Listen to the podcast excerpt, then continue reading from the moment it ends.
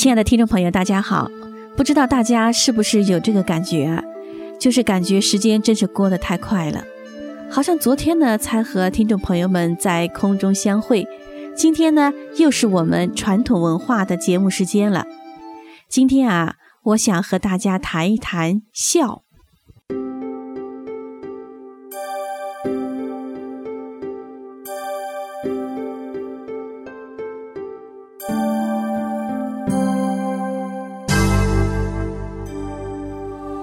说到孝，它是我们中华民族的传统美德。人们谈到孝顺，一般人的心中，孝是针对父母的，孝是顺，顺从父母是孝。古人为我们留下了很多的关于孝的佳话。二十四孝的故事，从上古时期孝感天地的舜，汉朝卖身葬父的董永，到北宋的黄庭坚。不同的境遇，但都尽心行孝的故事，古往今来呢，一直为人传颂。是啊，生身者父母，对父母亲的孝顺是为人的基本品德，没有这个孝，其他道德都是空话了。其实啊，孝顺除了对于父母的孝顺的含义之外，有着更深层的含义。是更广义的做人的品德，它并不仅仅是针对父母，对父母的孝只是其内涵的一部分。儒家经典中有一部书叫《孝经》，非常详细的记载了孔子对孝的内涵的解释。孔子说：“孝始于事亲，忠于事君，忠于立身。”大意是说，孝。在小处体现在同亲人的关系上，中体现在同君主的关系上，在大处体现在一个人的为人处事和道德修养上。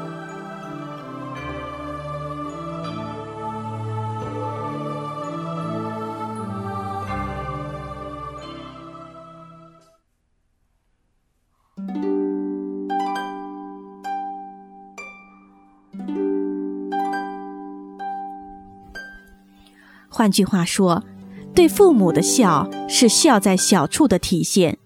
孝是一个更广义的人的品德，因为一个人所处的地位的不同，所要承担的责任也不同，孝的具体表现也不完全一样。对于天子来说，爱自己的亲人就不敢对别人不好，尊敬自己的亲人就不会怠慢他人，将对自己亲人的爱敬。应用于天下人身上，百姓就会深受其惠。这是天子的孝。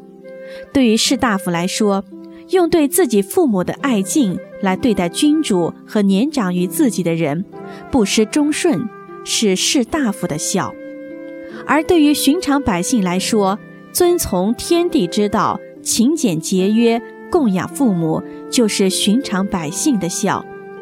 也就是说。真正的孝是指一个人能够像对待自己的亲人一样对待身边的一切人。孝是一种超越了血缘关系的更广意义上的博爱。教以孝，所以敬天下为人父者也。无私博爱的胸怀是对父母亲人爱的基础，而对父母亲人的爱是这种更宽广的博爱在亲人身上的具体体现。所以孔子说。先教导百姓懂得博爱，就不会有人遗弃自己的亲人了。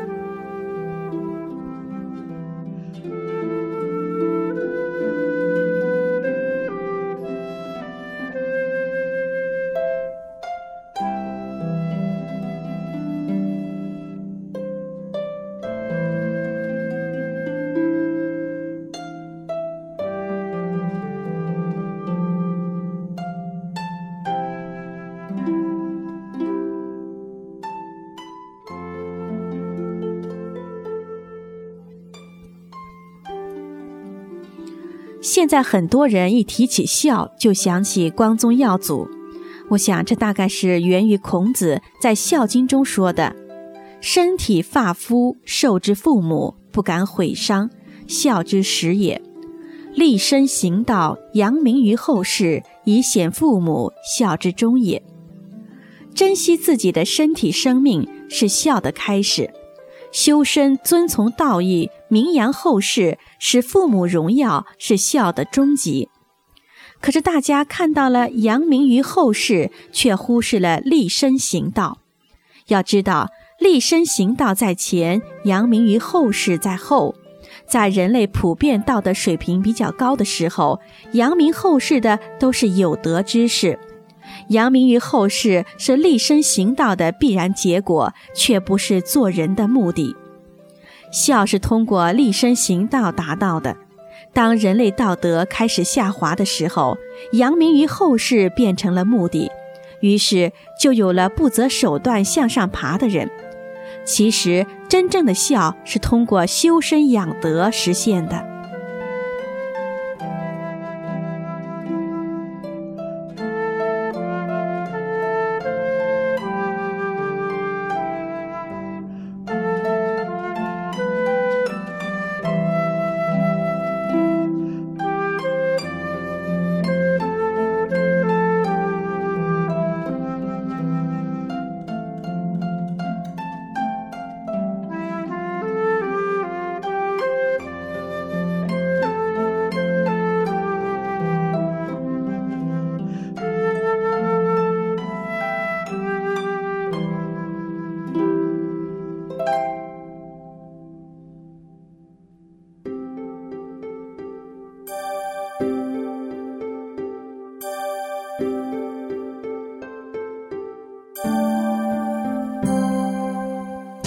那么到了具体的行为上，孝体现在哪里呢？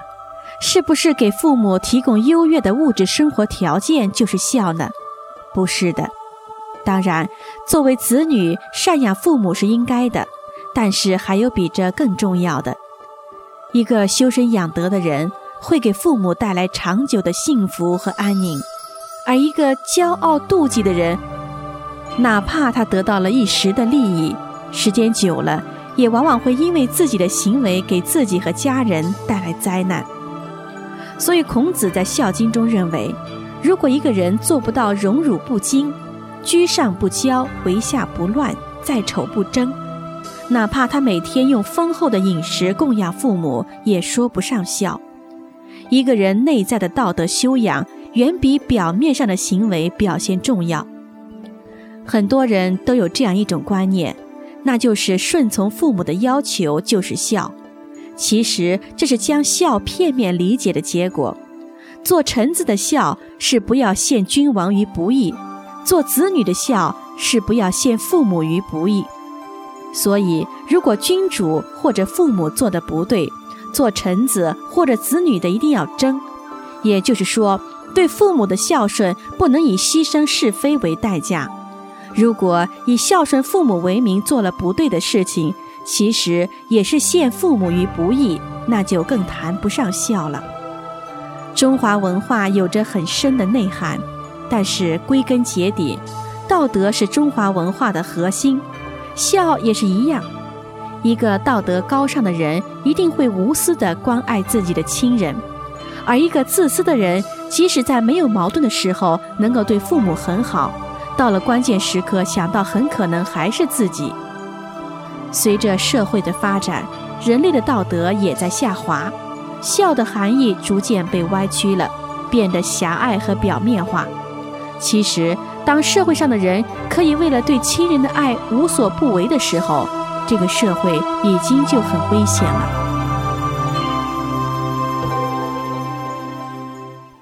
好，今天的节目时间又到了。希望听众朋友们呢，能从我们的节目中有所收获，有所启迪。好，我们下期节目再见。